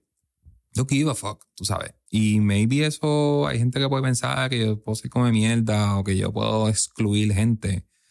Pero es que hay una, hay una calidad, hay una calidad que se debe de apreciar. Y de, de verdad, mira, de nuevo, a mí me encantaría un reconocimiento. Coño, mano, tú sabes, estás metiendo. Coño, mano, mira este tipo. Pero ayer estaba con, con Pinmaster. Estábamos en una convención y tú lo pararon como fucking 75 veces. Yo no pudiera. Para tirarse fotos, para preguntarle nonsense. Para porfiarle cuál es la mejor madera para ahumar. Como que yo flipearía en canto. Como que I just don't. So, me, mano, no sé, hay gente que le encanta la atención. A mí está cool y estoy aquí. Cogí este podcast porque o sea, tú eres. Hace muy buenas preguntas. Hay podcasts que son just fucking shit. ¿Sabes? Pero yo dije, pues mira, tú sabes, Jason le mete, Wambi le mete. Yo sí soy selectivo en, en, en, en lo que viene y, y, me han dicho para alguno y digo que no. Como que, hermano, ahora mismo no, pero te dejo saber o no estoy interesado. Porque, ¿qué, qué, qué le añade valor al legado que estamos haciendo? ¿Qué información va a quedar en un futuro para la gente? ¿Cómo has manejado la parte de eso de la llamarlo exclusividad quizás algo bien particular, pero el tú tener unos estándares de tu trabajo, porque eso no siempre es bien visto. Entonces, como tú dices, hay gente que te puede considerar clasista, exclusivista. No, yo, no, yo soy selectivo. Full. Yo tengo un juicio, yo tengo un conocimiento de gastronomía. Muchas personas ya de industria han dado la potestad de poder decidir esto no es que yo soy un crítico o esto no es que yo, que yo excluyo o nada. Es que de verdad hay que, hay que tener un estándar. Así que soy yo irresponsable por no seleccionar a todo el mundo o entonces la gente irresponsable por querer meter a todo el mundo. Wow. Entonces, o sea, no es que yo a los cojones, o sea, no, conlleva un trabajo lo que, lo, lo que hago. Pues. Entonces, por yo poder hacer eso paso por paso, yo tengo relaciones con chefs, con empresarios, hablamos. el otro día estaba con, con, con Gaby de Verde Mesa, que el tipo es para mí de los mejores. El tipo ha tenido una evolución espiritual en la gastronomía. Cuando digo espiritual no tiene nada con Dios, sino el, el entender el producto que va más allá del sabor o del olfato, X cosas. Estábamos metiéndonos un pollo asado allí y después fuimos a comer chino y hablamos de un montón de cosas. Hablamos de cómo la comida eh, puede ser comunicada a través de sonido y frecuencia y que las frecuencias tuviesen colores. Yo, claro que sí, porque el jengibre es como amarillo brillante, el ajo es como crema. Eh, sabes, eh, estábamos hablando un con de mierda. Como, entonces, el naranja de la China que te crea euforia y tú lo ves y te. Veo, o como ejemplo, yo, yo siento la yuca violeta. Yo es, es bien raro. Eh, y si tú me hablas de frecuencia y de cajercios y de decibeles, la yuca yo la veo como en los 120 o en los 250 cajercios, que es como medio fangosa. Pero el jengibre la veo en los 16.000. Estábamos hablando de esa mierda. Pero si yo fuese un blogger que voy, bueno, mi gente, estamos aquí y tal cosa, él te va a dar una manda para el carajo. Entonces tú no me puedes decir a mí, cabrón, que, uno, que, que yo estoy hablando con los mejores y tengo ese privilegio y esa bendición. Y el otro día pude ir a un, un eventito y cociné el capurri y me dijeron, papi, está el capurri tan cabrona. O sea, que chef espectacular y me digan, cabrón, este agili mojili está fuera de control. ¿Ves? Entonces Pimaster Lucas me lo pidió y, y le enseñó una clase y la gente, wow, cabrón, what the fuck, eso está, eso está brutal. Y no soy, no soy exclusivo, soy, soy selectivo, soy justo, porque no mido un food truck como mido a un fine dining, no mido un kiosquito como mido a un fast casual. Todos tienen su manera de ser, porque hay un chamaquito que tiene un food truckcito así chiquitito. Ahora yo siempre veo las cocinas. Yo tengo que ver la cocina. Fucking puedo bregar. Porque ahí tú dices, una cocina limpia, hay un manejo de alimentos. ¿Ves? Yo no estoy, ah, saludos, puedes venir a mi restaurante. Y yo, ay, mira qué rico el chile asado. No, mano. Porque si no lo hago yo, entonces ¿quién carajo lo va a hacer? Nadie lo quiere hacer. Porque todo el mundo quiere lo, lo rápido. Y no solamente en la comida, en todo. En la experiencia de los catamaranes o en los museos X. En los hoteles. Ajá, o sea. Sorry, pero soy así. De la misma manera que decidí invertir un cojón de chavos en grabar con una Red Raptor para caminante, yo podía grabar con esta Sony. Yo podía grabar con mi Canon 1DX y se acabó. Pero no como. Entonces lo eleva. Soy exclusivo de las cámaras accesibles para las personas porque decidí grabar con Red Raptor. Mira, cabrón, me mata un bicho. Con Quick.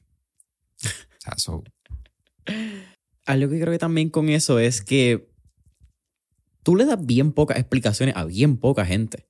Pues tú no le explicas a nadie tú, ni cuáles son los procesos de selección, ni por qué da el sticker, ni por qué no. Eso es Rafi con Rafi. Eso también te ha dado un, un- cuero duro, te ha desarrollado un cuero duro de tú decir, sabes que yo trabajo para mí, yo trabajo bajo mis estándares, fuck what other people say, yo lo que estoy buscando es ganarle a mi excelencia, no a la excelencia de nadie. Pues fíjate, si, si le ganan algo, no debe ser de como individuo, de, de ambición o greediness. Eh, pero, pero sí el, el, el dar ese sticker es una representación de comunidad. Y es una representación que cuando alguien ve el sticker, alguien se siente en seguridad de que va a tener un producto de calidad. Y le digo al restaurante, alguien entra por esa puerta, tú eres el responsable de venderlo. Yo no, ya yo puse el post, te apoyo, estamos creando comunidad, vas para el website, estamos creando una base de datos en el website para que la gente pueda encontrar qué comer en menos de 10 segundos. Esa es mi misión. ¿Qué puedo encontrar de comer en menos de 10 segundos en el internet? Boom, ahí está el directorio. Sí, las preguntas son bastante clave. Pueblo, interés y algún keyword si estás Y buscando un keyword, algo. Barbecue, brunch, café. Se acabó. No hay que hacer más nada. Ahora el website está en, en- beta, pero pronto queremos trabajar el geolocation de las personas, horario de los restaurantes, eh, cierto tipo de comportamiento, los trends que están habiendo, porque va a variar, que siempre, si viene San Valentín, pues romantic dates. ¿Sabes? Vamos a jugar con eso. Pero el, el para mí, de no, yo puedo tener un estándar, pues en la calidad visual de la imagen, o en el contenido que sale, o en el concepto que sale, pero es como, what would Jesus do? Como la bandita. Y hoy día, la pregunta de la subconsciente de muchas personas, desde publicista a fotógrafo, es, what would la mafia do? Entonces, y, y se nota, se nota, cabrón. O sea, yo he visto un montón de fotos que yo paro el scroll y yo digo, yo no tiré esta foto. Y sigo el scrolling y yo digo, porque ya han identificado mi estilo, mis truquitos, mis cosas, y cool, cool. Pero yo no, yo no busco sacarle un provecho sólido de la mafia a mí y meterme en el bolsillo un montón, porque si no, pues yo lo hubiese vendido ya con un par de marcas, hubiese hecho los reels, mira, mi gente, estamos aquí, eh, X vodka, cerveza. I mean, yo estoy bastante Claro, seguro, no. tú ya no hemos hablado de esto, pero estoy bastante seguro que en cualquier momento te hacen una oferta de compra del concepto entero. Yo creo que puede haber una compra un- en uno- en unos añitos, especialmente con el plan que está para el 2025. Sí. Después de cuando suceda el main goal del 2025, yo creo que ahí empieza, em- unos big fish pueden entrar. No es mi intención venderla. Yo espero que de aquí en dos años tenemos otro episodio y hablamos cuando llegue esa primera Y oferta. hablamos. Y entonces sacamos un clip de este episodio, lo tiramos en el otro y hacemos el Exacto. remix. Exacto. Eh, mira, bro, ya casi terminando, pero En el episodio anterior, Master Lucas habló de tu llegada, de cómo fue tu mensaje con la barbacoa taína y cómo nació esa relación. Desde tu punto de vista, ¿cómo fue el acercamiento y qué ha sido esta experiencia con un Pitmaster y un tipazo? Porque es lo que pude sentir de las pocas horas que he tenido con él, ¿verdad? En comparación contigo. Pero un tipo bien transparente, un tipo bien relax, un tipo. Un tipo que de verdad encontró la pasión en ahumar carnes. Bueno, yo creo que él llega ahí, en esa, a ese nivel de pasión, porque yo no sé, yo no sé por qué, pero él, él siente una necesidad constante de dar y dar y dar y dar sin esperar nada a cambio. Alguien en Cuba necesita una extensión, el tipo coge y manda una extensión para Cuba. Ah, una gente en República Dominicana, eh, en la frontera, para agua potable. El tipo va y suelta para crear un tubo. Es como él, él tiene una, una filosofía bien filantrópica de ayudar, de ayudar, de ayu- es una obsesión con ayudar. Y Caminante, una de, de sus misiones en, en Caminante es ayudar a estos conceptos, a visibilizarse. Yo llego a Pitmaster Luca cuando empiezo a desarrollar Eat Drink Share, que el Buren de Lula, que el Buren de Lula eh, es un super hit. Estoy ya produciendo el rancho de APA. Eh, yo ni me recuerdo cómo carajo llegué al rancho de APA. Eh, y después estaba buscando como que temas, ok, ¿qué, qué temas pueden ser cool? Y me entero que hay alguien en Guayanilla haciendo barbecue, pero tiene mucho interés en la cultura taína. Y dije, lo mano, los taínos, banguerazo. Por los contactos. Y yo le dije, mira, mano, eh, estoy haciendo esta serie, ¿quieres ser parte? Él siempre ha sido bien receptivo pues, a la publicidad y a pertenecer a todas estas cosas. Y yo le expliqué el proyecto. Es educativo, es documental, es historia. Y ahí fue, historia, perfecto. Y él cogió y contactó el concilio taíno. Y cuando fuimos a grabar fueron dos días. Y él súper cool. Y yo con mi cámara, calladito, bim, bum, ba, ba, ba. hicimos la entrevista bien simple, que no era nada wow. Y después cuando sale el episodio, él como que, carajo, es esto, como él, él pensaba que iba a ser un, bueno, mi gente, estamos aquí en Del Cosa, vengan para acá. No, no, fue como, tú haz lo tuyo, yo te sigo. Y cuando él se vio que, el, que está la toma de él caminando, que le da el- la resonada del sol, cami- que, esa, que esa toma la recreé en Caminante. Si tú te pones a ver, esa es una toma bien icónica de él, que todo el mundo, todo el tiempo la usan para promocionar, para promocionarlo a él, pues esa toma yo la recreé en Caminante, que es cuando él va del camino al carro.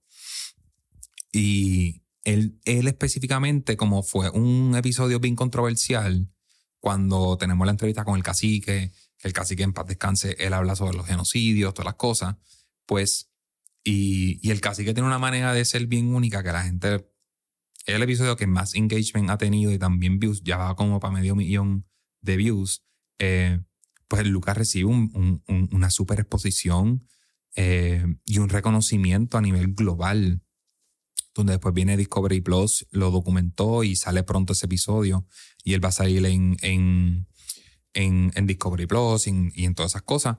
Pues entonces ya ahí eh, Lucas se percató de que realmente toda esta relación de documental fue de gran beneficio. Y entonces ahí seguimos hablando, de repente él- él en pandemia él empieza a dar unas clases y él empieza a ver el contacto de barbecue y me dice, mira, tengo esto, puedes tirar la foto. Y siguió creciendo la relación, siempre en contacto a través de las redes. Y ya, ya ahí después, cuando él después sale en Guapa, o sea, que lo ponen en Guapa a hacer todos esos segmentos y el tipo explota, entonces ahora las viejitas lo ven en la calle, es como que Pitmaster Luca.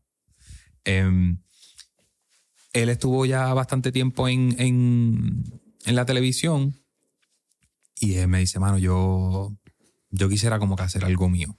Como que ya yo le he dado un- mucho a los canales, a las marcas, y me dijo, quiero hacer algo mío. Y a ellos le damos una semana y te vengo con un proyecto. Y ahí surge Caminante. Yo lo único que le envié a él fue, ¿cuál de estos nombres te gusta? Dame una semana. Sí. En una semana yo monté Caminante. Como que todo el, el flow. Y él lo vio y él dijo, vamos para allá.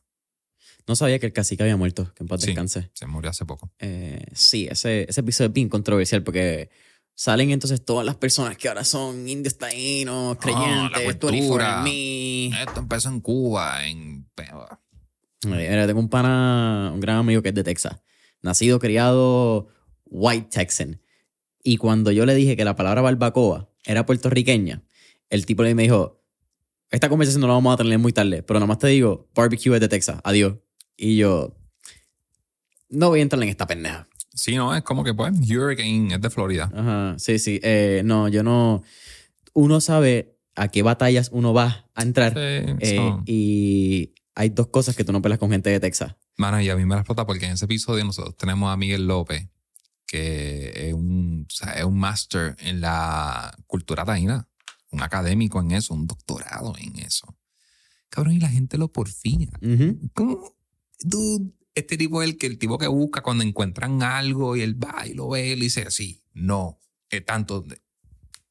Y hay gente detrás del teclado fucking diciendo que no, ellos están mal. Como que tú, Sí, sí. cállate. So, Eh, esa fue como conocí a Pitmaster Lucas y la relación, mano, se ha desarrollado bien natural, con mucho profesionalismo y ahora también estamos como entendiéndonos más eh, su sacrificio, él entendiendo cuán heavy yo soy en producción, porque a veces yo no me funciona, no me brega, no me funciona, vuelve, vuelve y, él, y cansa. Y él como que, yo vamos de nuevo y de repente, eh, mira, este, eh, ¿qué más? Y yo, pues tengo que ahora hacer el tiro hero shot de los platos. Entonces él está ahí, que él ha aprendido que también el tiempo que conlleva hacer un, unas tomas es huge. Sí, no, no es lo no es no es lo mismo lo que se ve en postproducción a lo que hay que pasar en, No, en la producción para que llegue a esa postproducción. Pacho, brother. no, y la preproducción también. Porque ahí yo le entrego eh, para el episodio de Cerdo. Aquí está el file. Toda la historia. Que yo cogí todos mis documentos y todas mis cosas del cerdo y le hice un desglose y yo le digo, aquí está, estudiate esto. Esto es como lo vamos a Para hacer. que él sepa hacia dónde vamos con la información. Claro. Eh, brother, ya casi terminando. Dijimos que íbamos por una hora, esto va por una hora veinte. Eh, tú hubiese hecho más caso, era, creo que era una hora treinta. Pero en nuestro pre-podcast estuvimos hablando de quién fue una de las figuras, quizá una o la figura esencial en la época de los 90-2000 en la industria gastronómica en Puerto Rico, que era Don Paco Villón. Creo que bien poca gente, quizás un por ciento menor de lo usual que escucha este episodio, van a saber quién es Paco Villón, quizás por la época en que estaba en la edad y cuándo se forma ¿verdad? este personaje. Creo que él muere en el 2013, 2014, ya casi hace una década. Pero cuando tú miras la mafia, ¿te gustaría dejar un legado parecido al que él dejó? Como que un legado de excelencia culinaria, un legado de, que hablamos, y, y sé esto ya después de hablarlo contigo, pero un legado de separar tu relación de amistad con una relación objetiva de la gastronomía puertorriqueña y entallar esas relaciones que él creó, ¿me entienden? Más allá de ser quizás el crítico, de ser quien te clava en el review, ser una persona de que aportó un valor y un legado a lo que fue la industria gastronómica. Mira eso y mira, coño, la mafia tiene el potencial de ser y por ahí vamos. Sí, y yo creo que si él hubiese existido en este tiempo y hubiese también tenido mi edad, él estuviese también arrasando, ¿sabes? Con la tecnología que hoy día, porque él dependía de la imprenta, Era una de esa edición. Sí, eso era. O sea, que él también tenía otro pace, pero una de las cosas que él más tenía era la relación con los chefs y la, ami- la amistad con los chefs y que ellos aprendieron que cuando él entra a su restaurante no somos panas. Y hay que separarlo y el chef sabía que lo que venía era Sananá si no estaba ready. Y él, claramente, él deja un súper legado en la parte de, de la escritura, de la expresión, de la valorización en ese momento del desarrollo eh, criollo moderno de nuestra cocina. Sí, lo que antes Eh, se llamaba creole cuisine. Qué Eh, término más malo. pero, pero en mi caso yo quisiera dejar más. O sea, porque tengo más herramientas, tengo más recursos, tengo, un, tengo la energía, tengo una creatividad más allá que yo creo que si él hubiese estado en este tiempo, lo más seguro el tipo estuviese arrasando, bien cabrón, con todo respeto. Pero yo digo que pues hoy día yo puedo dejar más porque tenemos pues YouTube, tenemos Facebook, tenemos escrito, tenemos blogs. Si él hubiese tenido un blog digital, pa, cada tres días te dirá un banquerazo, olvídate de estar en un periódico, porque tiene más views, puede decir lo que él quería, puede vender el anuncio que él quiera. Así que él se encontró con una gran plataforma que la desarrolló brutal, que cuando él sale cae, porque luego entra la digitalización, porque todo esto de la, esas plataformas del periódico. Pero en, en, mi caso, yo no soy un crítico, yo nunca voy a reemplazar su, su posición y el respeto que los chefs le, le, le, le tienen a él, porque todavía. Es una eminencia. Pero yo sí puedo decir que, que me hubiese encantado conocerlo en persona y que hubiese sido un, un mentor en, en, cómo llevar ese mensaje, porque por lo que entiendo yo y por lo que he podido ver, pues no era fácil. O sea, la gente se cagaba encima cuando, el, cuando todo el mundo sabía quién era. En mi caso, no todo el mundo sabe quién yo soy, porque yo pues no, no soy de mucho dar cara. ¿Pasas todavía desapercibido cuando entras al restaurante? Pues mira, de, de nuevo, no solamente en restaurante, cuando ayer estaba con, con Luca en, en, una convención y todo el mundo reconoce a Luca. Pero cuando empezaban las conversaciones, él decía, pues mira, él es Rafael de la mafia. La gente como que, como que, estoy viendo a alguien que nunca, what, pero reconoce su trabajo. Sí, pero no, no, no había un, una, una, asociación. Fue porque todo el mundo ve a Pimaster Luca. Claro. Pero, y también Pimaster Luca mide como 6'2. También, o sea. Eh, y, los tatuajes están, ¿me entiendes? Un tipo. Es como es un branding viviente. Bien brutal. Eh, pero entonces le decía, él es el director, él es el creador. Y en verdad, Lucas ha sido siempre bien justo y bien honesto en que Lucas sabe que él es el portavoz, él es la figura, él tiene que, o sea, step it up. Pero en mi parte, o sea, yo estoy behind the scenes moviendo todo, o sea, moviendo toda la pendejada, todos los hilos, para dónde esto va, cómo esto no va. Y no es una figura que la gente halaga o wow, bien brutal, porque a la gente le gusta lo que ven en la pantalla, pero él deja bien claro de que este es Rafi, esta es su posición y hablas con él. Así es como que conócelo. O sea, como que si me das la mano a mí, le tienes que dar la mano a él. So, él es bien justo. Eh, y sí, yo doy la mano y tan pronto yo cliqué ayer, por ejemplo, que tanta gente, eh, fue como, sé cuando alguien está interesado en hablar conmigo y cuando no. Y aprecian mi trabajo, hay gente que le importa un bicho. Y cool. I'm fine with that. Pero, o sea, de nuevo, yo he estado todos estos años detrás de la cámara. Yo no puedo. Oh, no me reconocen o no quieren hablar conmigo, dude, porque he creado una base de que en verdad no soy de mucho interés de, de el selfie. Así que ahora todo el mundo se tiró fotos con él por ahí para abajo. Eh, hasta lo interrumpían en conversaciones que le estaba teniendo. Mira, una foto, una foto. Y es como, tú no estás viendo que el tipo está hablando con alguien. Tú no estás viendo que él está hablando conmigo. Estamos comiendo. What the fuck? Um, so, Las personas tienen bien poca consideración para sí, las personas ah, de fotos. Dude, yo no puedo ni creer. Pero, y también estaba Edgardo, chef Edgardo. Ajá. Eh, no, el que, dude. Entonces estaban los dos juntos en un punto y eso fue como que, stop, por favor, sepárense. Entonces estaba el chamaco que, que le produce a, a Edgardo y yo hablando como que aquí viendo como la gente no tenía ningún tipo de respeto Oh, hacia no. sus conversaciones porque estamos buscando crear unas colaboraciones, de verdad nos interesa crear cosas brutal porque Carlos está cabrón eh, y habla cabrón. todo. Eh, pero si hay algo que de verdad yo digo es, eh, eh, el, el, legado que yo pueda dejar como lo dejó eh, Paco Villón, como lo dejó Cruz, como lo dejó Ayala en la cocina. Así que esos tipos tuvieron años, cabrón, toda su fucking vida haciendo esto. O a mí me falta un montón. Así que si yo podía hacer todo esto en siete años, mi pregunta es cuánto voy a hacer en 15, cuánto voy a hacer en 20. Porque si voy a seguir evolucionando con la tecnología, con lo que quiere la gente, con los medios, algo que yo no he entrado es TikTok. No me interesa TikTok. Porque si yo le invierto a TikTok, el tiempo que voy a perder para no, para yo no poder trabajar en estos legados es tanto. Por eso es que yo no hago tantos reels, porque es que de verdad tengo que trabajar con un volumen de trabajo. Y si yo quiero hacer caminante, yo no puedo estar haciendo videitos del lugar, tal cosa. All due respect. Ca- Cada cual Que los otros se encarguen. que le Por ejemplo, pon a los otros a hacer caminante. Se cagan sin pamper. El recetario puertorriqueño. Eat, drink, share, out of the kitchen. Mafia Food Fest. A la cena. Atlas. O sea, hay un cojón de proyectos que si mi proyecto fuese social media, pues sí, yo te hago los reels. 8K. Cabrón. Hey, slow mo en la madre. Pero tú, en mi manera de ser y mi misión, es una misión de construcción, sea mi actitud y mis expresiones, siempre es de beneficio y siempre es de construcción. Ahora no puedo ser un pendejo y que me lo metan. No puedo permitirlo porque de verdad hay gente que no viene con buenas intenciones. Y eso pasa en todas las industrias, pero en mi caso yo me mantengo en mi línea, yo no miro para el lado. Pero claramente, brother, o sea, si estoy viendo una estupidez porque, porque estoy aquí, tú sabes, cogiéndome un brequecito, comiéndome un bocadillo viendo a la gente y de repente ya las redes sociales te petan a quien tú no sigues, tú dices, ¿qué carajo es esto? Y sigo con el scroll. Pero te lo están espetando aunque tú no sigas a la persona.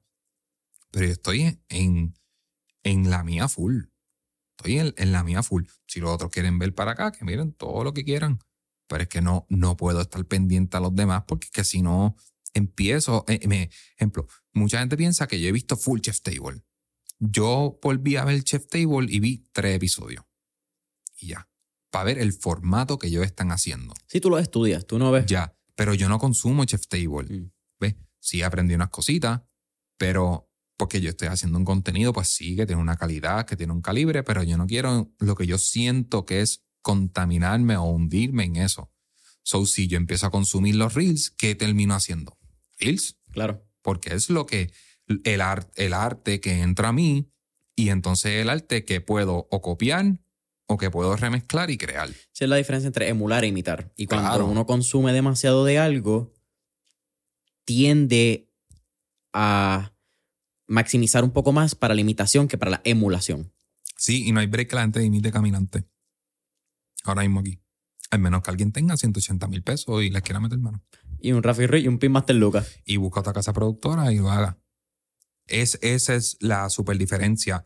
Y vengo con el proyecto de- del recetario puertorriqueño, donde gracias a las relaciones y la honestidad que he creado, tengo a unos chefs fuera de control, de los mejores chefs en Puerto Rico, que nos van a enseñar a hacer comida casera puertorriqueña bien simple.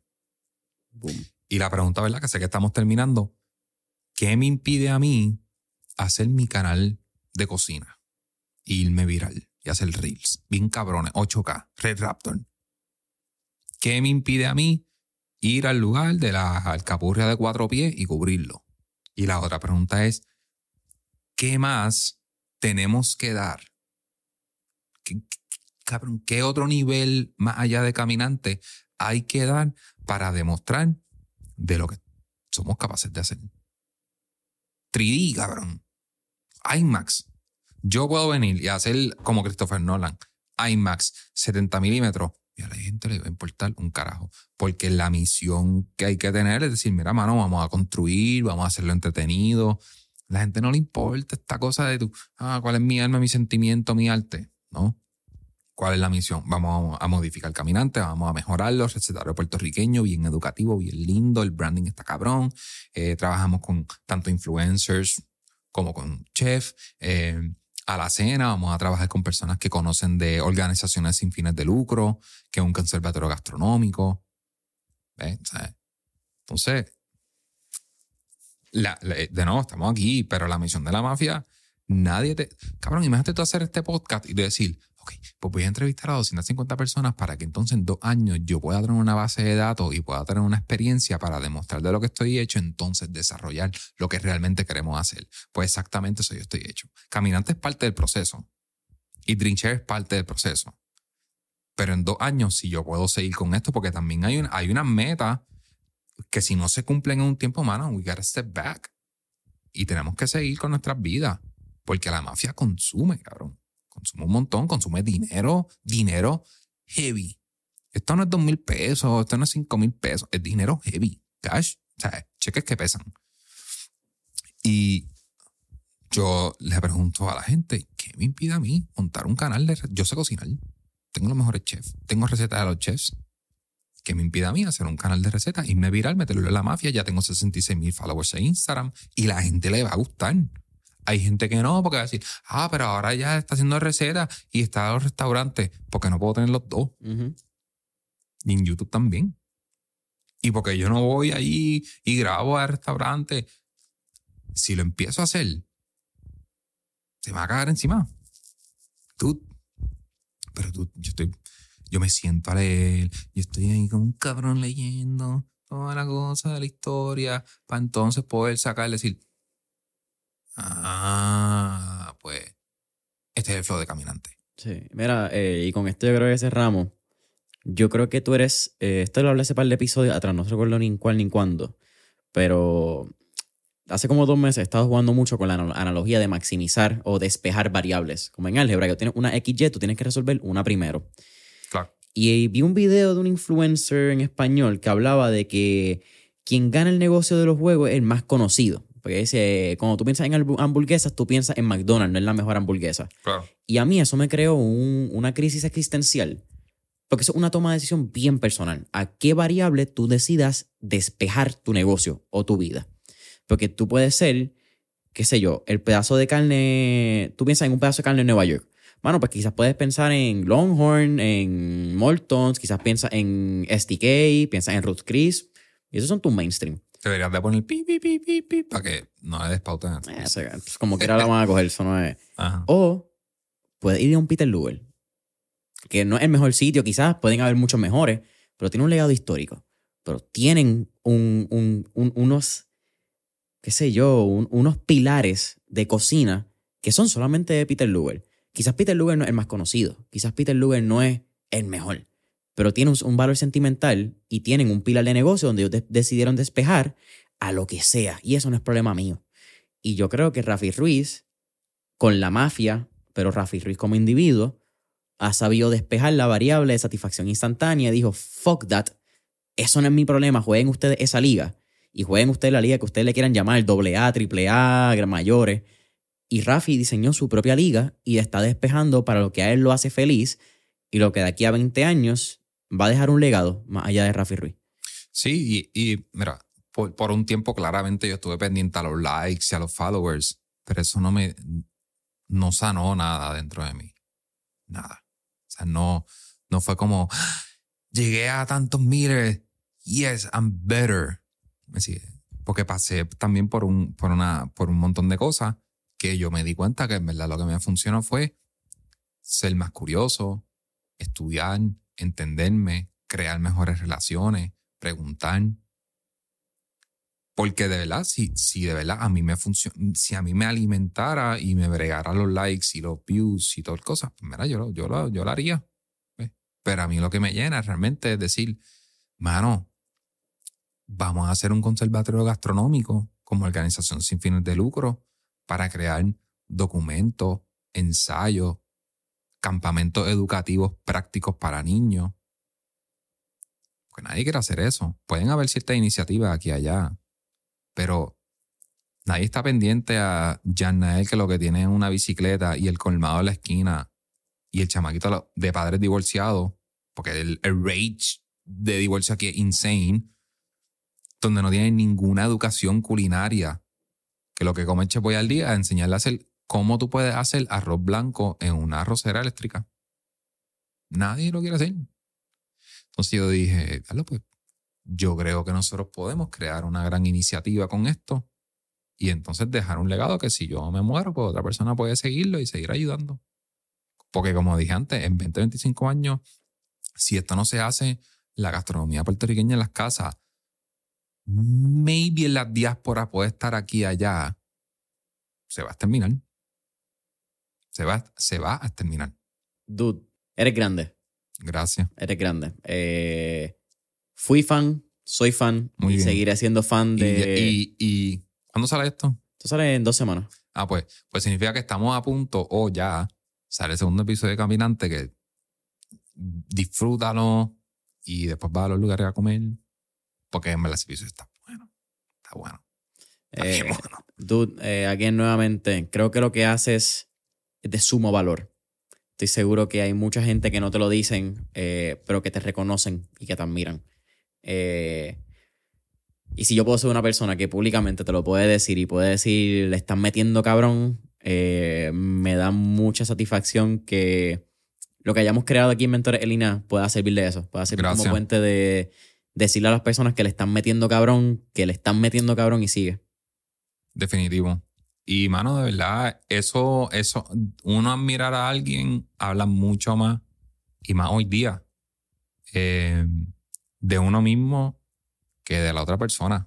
Si la otra persona quiere aceptarlo o te quiere rechazar, allá. Ese es el problema tuyo. That's not mine. Eh, so, bro, nuevamente agradecido tu tiempo. Sé que eres un tipo super busy. Te admiro más que todo también por tu time management, cabrón. Tienes un time Ah, management sí. entre proyectos de siete pares. Sí. Así que Sí. agradezco aquí tu ahorita. Eh, tírale ahí a la cámara, aunque yo creo que es bastante fácil. La mafia, ¿dónde te pueden conseguir? Claro. Eh, Pues pueden conseguir a la Mafia Puerto Rico en Instagram, que es la Mafia PR.